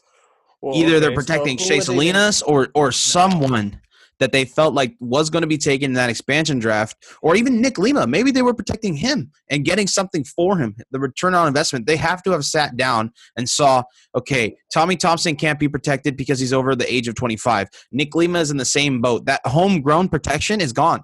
So they have to use protected spots for those guys, and that means they can't protect either Wondolowski or Salinas or even maybe like a Utzin, right? So some maybe more valuable guys were at risk if they didn't trade him, and that's the whole thing. Well, I think, for us to really, we would have to really dissect that. Like, I would really need to know the exact expansion rules and how many spots you get. And then, like you said, there's more rules when it comes to, like, guys or if they're over a certain age. So I think we would have to really break that down, and we could kind of do our own, scenario on who we would be.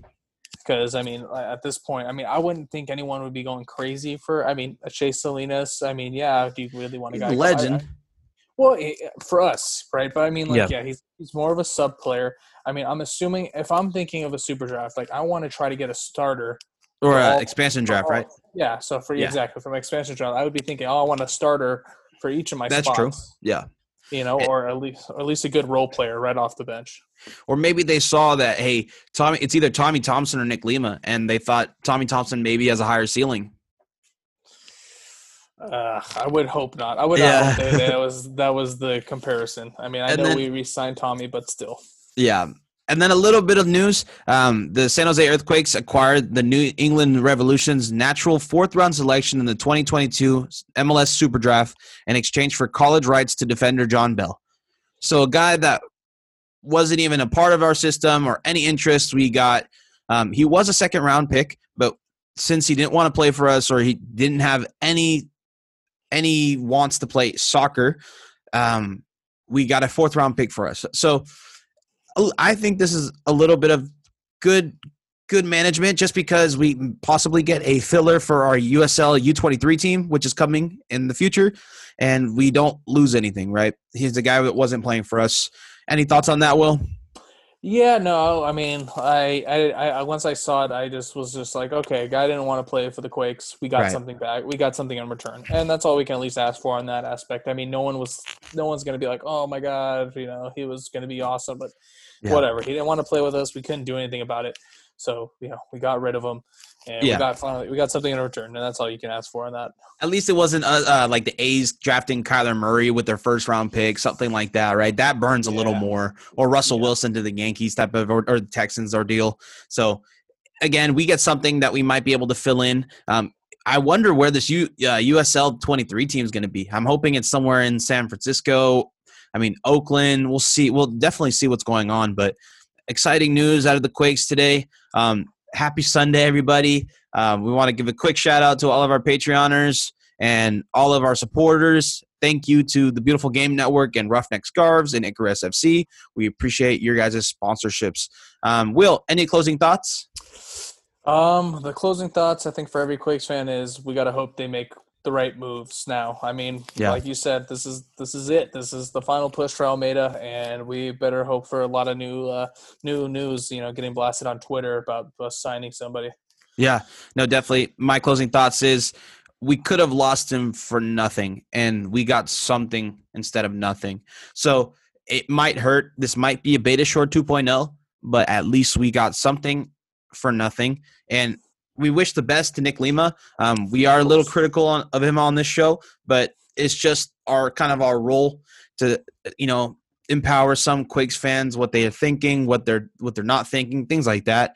But Nick Lima, you have a great opportunity in front of you to live in a great place. He's moving to Oracle. He's moving to Texas, just like Oracle. I saw a comment and that was pretty funny, but man, best of luck. Austin FC is going to love you. The Quakes fans will always love you here too. But again, I appreciate you guys all for tuning in today. And go Quakes. Go Quakes. Welcome everybody to Tectonic Takes. More Quakes news came out. Danny Husen to Bay Area East FC, or known as Austin FC. Big news. They select their first pick, Danny Husen, out of San Jose Earthquakes. Here with me, I have my co-host, here all the time usually, or it's Will, but today we have Ivan Ornelas. What's up, man? How you doing today? Yeah, I'm doing very well, Fabi. I have mixed feelings about the news that we've gotten today, and I'm even more bummed out about the news we've gotten a few days ago. I think it's already been, but this is the nature of the MLS offseason where things move so quickly, and you have to process it and try to think, okay, so now this is the situation. These are the pieces we have left. What is the next move? And we're going to find out if these moves are going to encourage San Jose Earthquakes ownership for the first time in forever to be a bit more proactive in the transfer market. Yeah, and so really quickly, guys, the news is Danny Husen gets selected by Austin FC. The Quakes, in return, get $50,000 in GAM, as well as protection in next year's expansion draft with Charlotte. So this news coming after Nick Lima's trade to Austin FC for about $500,000, so $500,000. I was talking to Will saying that, oh, this is going to protect us from this expansion draft. This is a handshake deal. Jesse Farinelli loves to do these. And it actually turned out that it wasn't a handshake deal. So it just proves even more that Nick Lima was even further in the doghouse. Almeida found an opportunity to get rid of him, and I guess that's what it came out to be. But, Ivan, what are your thoughts on Danny Husen leaving for $50,000, essentially a player that was already leaving, right, for $50,000 and protection next year? What do you think? Right. So I remember I sent to our group chat, you, me, and Will have the list of players that San Jose Earthquakes had unprotected in the MLS Super Draft. And it was a relatively short list because you're allowed to protect 10 players. So Quakes obviously protected the Jackson Mules, the Chris Wondolowskis, the Flo Youngworths of the world, and so on, the Espinozas.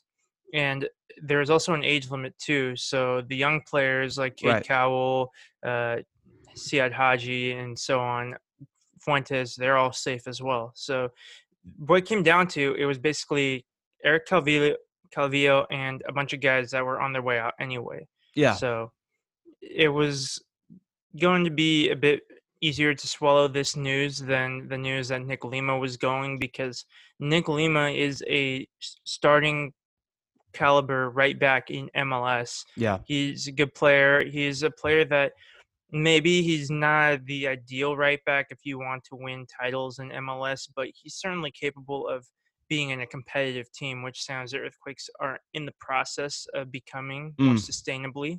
Yeah. So, yeah, I still want to know what's going to happen. We've seen some jokes and memes that, oh, well, the natural replacement for Nick Lima is going to be Breck Shea. And then I'm thinking, well, Breck Shea is the type of player you can expect him to score goals against his former teams, but that's about it. So, but it would not surprise me if San Jose Earthquakes made a move like that for Breck Shea. It would not surprise me if we try to replace a U.S. men's national team pool player with a player from like the 5th division of England or Ireland or Sweden, like but division of Sweden. I don't know.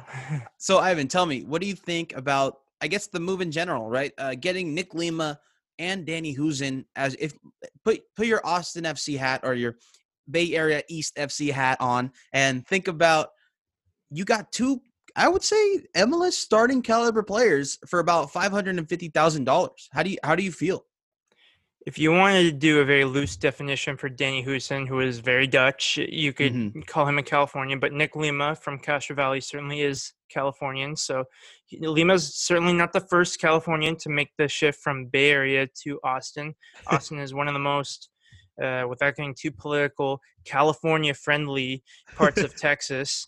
So I think it makes perfect poetic sense why the Austin FC have now obtained two players from San Jose Earthquakes to start life in MLS. Right. But from a soccer standpoint, with Husen and Nick Lima, I don't imagine that they're going to be the best players on this Austin FC team, but they're going to get significant minutes. Definitely. Nick Lima could be a star for them. Danny Husen could possibly be a star for him if they really give him like good players to give him service. Yeah. Or he could be one of those first or second option off the bench. You look at all these players that made to deep in the MLS is back tournament or MLS Cup, teams like Seattle Sounders and Columbus Crew, that they have one or two solid options off the bench. Or even Sporting Kansas City, who didn't go as far as we thought. Yeah. Well, they know Alan Pulido? Okay, there's Kyrie Shelton. They can rely on him. There's Eric Hurtado. They can sort of rely on him. So, yeah, and I actually think that Danny Husen is going to be the starter. They went for him first in the draft. They had their eyes set on him. Atlanta was linked to him. So there is MLS pundits or MLS GMs out there that do think Danny Husen's actually a great player and deserves to not be in the doghouse necessarily and deserves to be playing minutes. and playing and scoring goals. But yeah, this is a little bit of news as well. So I think all this is going to build up. I mean, we're just building up our GAM, right? I think this is too good because of the situation, too good trades for the Quakes, or one trade and one expansion draft taken player. But I think this is two steps in the right direction. We get money for guys, one guy that was leaving and one guy that was out of favor with the coach. And then we get to use it in the full arsenal of Matias Almeida's system and Jesse Fiorinelli's kind of system, what he's preparing for Almeida. This is a make or break year, like I said in the last video, for Almeida, and we definitely need all the money we can get so we can use that to buy players.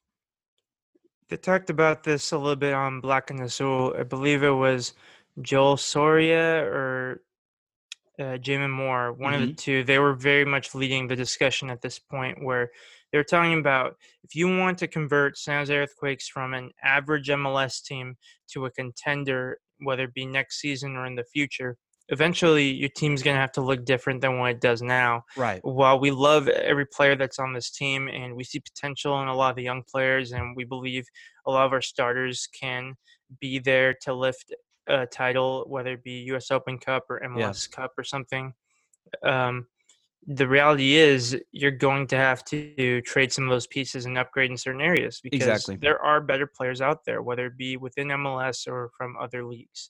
So it is a matter of how many players, I don't want to say salvageable, because it's not like we're tanking or something. And it's not like this is a horrible roster and you're looking at, and I think with all due respect to our friends over at Soccer Crush, FC Cincinnati, for example, when players like Kendall Waston are leaving or being denied contracts, wherever the situation was where he left the club, I'm drawing a blank. You know that they're doing a massive overhaul. This is not the case for San Jose Earthquakes, but they do need to be somewhere in the middle where they are actively moving pieces and trying to bring in better players. It's more or less trimming the fat, right? So we had a lot of players that were part of an old system that Matias Almeida was brought into and had to use, basically. And he made two playoff appearances, or no, I'm sorry, he made one playoff appearance and almost another playoff appearance. So it's just, we finally are going to, it's exciting. We're finally going to see the Matias Almeida system, and we're bringing all this money in to help him out with that. Let's just hope it's not like an Andy Rios type of signing and more like a Carlos Fierro signing. But with the list that was presented for the expansion draft, I was okay with most of it. I don't understand why Daniel Vega was protected and Eric Calvillo wasn't. So they protected JT. Do you need to protect two goalkeepers? That doesn't make sense for MLS, because I can only think of a handful of MLS teams that have two protect-worthy goalkeepers. Right. And it's actually a little alarming. It might be JT possibly might not be the starter next year, or at least in Matias's mind, he's thinking either JT's going to go play with the national team, or we need a second-hand backup to maybe fill in some times where the form is dipping for JT Marcinkowski. But a little alarming that we had we went ahead and protected Daniel Vega. So it's the case that they're thinking about protecting themselves in the case of a U.S. men's national team call-up, and I think it shows that Matias Almeida, in a short amount of time, he's really understanding Major League Soccer's calendar and situation very well, because this is the sort of thing that you do have to account for. When I think of other league systems, in England, for example, I know that the top two divisions, the Premier League and the Championship, have the benefit of when there's an international break, they know that they're guaranteed there are no league games during that time. So they don't have to worry about, in the event of a bigger team like Liverpool, for example, pretty much their entire starting 11 getting called up and missing, and they have to play Curtis Jones or something. But who has become a good player? But I'm digressing too much.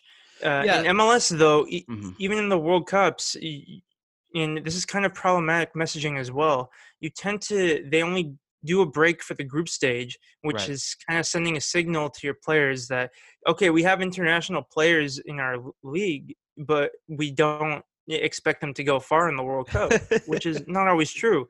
There are several players who play for national teams that are capable of getting out of a Euro group. They're capable of getting out of a World Cup group. Granted, obviously, we have more internationals from national teams like Jamaica than Belgium, but, you know, we're getting more and more.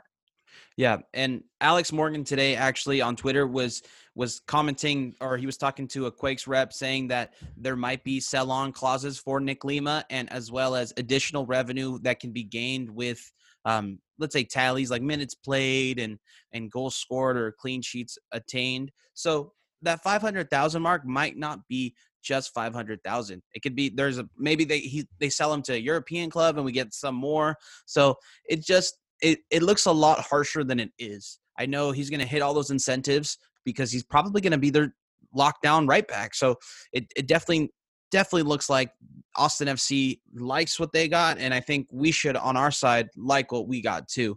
For Danny Houston, a guy who left, and then Nick Lima, a guy was a little out of favor in Matias Almeida's system and didn't have the best of years. Ivan, are you going to watch any Austin FC games? Are you going to dial in are you going to watch it on the TV or on your stream? Are you ever going to tune in? With every league I follow, if I don't watch the games, I at least get the notifications on my phone. Every single team in every league that I care about is part of the story. Whether you're a Benevento in Serie A, whether you're in Austin FC, the new kid on the block in MLS, you're part of the story, and what every team does affects every other team. So I think while obviously you're going to watch your team and then by extension your conference or the teams closest to you in terms of geography or level more than random teams perhaps. Yeah. I think – you're trying to put yourself in a position where you're constantly absorbing information about the league will help you in the long run. And you might unearth some gems and fun facts that increase your level of understanding of the sport and enjoyment of it in the process. Yeah. Ivan, I got some quick over-unders for you. Danny Houston, over-under 10 goals next year. I think under. I think Danny Houston hasn't had a injury-free season in a while. He's going to be playing for Austin FC. And you never know. The expansion teams in MLS are getting better. They're not just cannon fodder, that they're starting to be smarter from the off. Obviously, Atlanta United and LAFC came out of the gates hot. Nashville took a while to get going. And Inter Miami, you see the pieces coming together, but the puzzle is still not put together yet. Yeah. But there's a plan in place. Yeah. And even when you think back to the days of Orlando and New York City FC, the plan seemed to be, we got Kaká, we got David Villa, let's play. Right. It's a little different nowadays. And then another one, Nick Lima, over under 3 goals. Over under 3 goals. He got 1 goal this season, right? Mm-hmm. Okay. I'll go under? Goals. I think Nick Lima, he might get more assists than goals. I think that'll definitely happen. And then that's just the type of player he is. Yeah. And then do you think the next time the Quakes play Bay Area East FC, Austin FC, will win, lose, or draw? I think that the San Jose Earthquakes will draw against Austin FC. I think that this is going to be one of those cases of there's no film to look up on this team. Yeah. And you're entering the unknown. I think maybe this will be one of those stretches where Quakes pull off an upset against one of the more established teams in the Western Conference. And then this is a trap game where they think, okay, Austin FC is a beatable opponent, and then we drop points. I think that's what's going to happen. And then does Austin FC make the playoffs? Austin FC, well, that's a really difficult question because we don't know what the playoffs are. We don't know if 4 teams are making the playoffs or 12. So if it's anything similar to the playoff structure we get here, I'm going to lean toward no. Okay. Based on where the teams are at right now. Because I think it's going to – right now, based on where the teams are at, there's not much to say that the teams that made the playoffs – this year are going to drop off and not make it this year. It's sad to say that of the likeliest suspects to do so, San Jose Earthquakes may be one of those teams. As of right now. That's just because of the fact that their only transactions this offseason so far, they lost 2 players. Yeah. And they didn't bring any in. They're hopefully, and I say this like with a bit of fear in my heart, hopefully going to bring players in, but as of right now, their stock fell a few points. Yeah. All right. Well, that wraps it up for us, guys. We want to give a big shout out to the Beautiful Game Network, Icarus FC, and Roughneck Scarves, as well as all you guys on Patreon. Thanks for supporting us. And that wraps it up for us. Ivan, do you have any last words? All right. Overall, just thank you guys for supporting us through this offseason. I know that we are experimenting with some different formats and different lengths of content, but hopefully what we are producing is enjoyable for you all. You continue to watch and you encourage other people to watch. Yeah, thank you guys. Also, keep an eye out for my posts on Medium and MLS Multiplex. I recently made a post, granted it's big day now since the MLS Cup has passed, a player-by-player breakdown of the Crew and Seattle Sounders and what strengths and weaknesses they had going into that playoff. So if you want to revisit that and see what I got right or wrong, you can do so. I tweet everything I post on either of those platforms. And upcoming on Medium, I'm writing a piece where I rank all 8 UEFA Champions League matchups for the round 16 and all 16 Europa League matchups from most to least worth watching. Yeah. All right. Well, guys, you can find him at Ivan Ornelas2 at Twitter. And then you can find me at the Only Quaker on Twitter as well. And then to find our show, Teutonic Takes, you can find us on YouTube, Facebook, and Twitter at Teutonic Takes. All right, guys. Thank you for listening, and go Quakes. Go Quakes.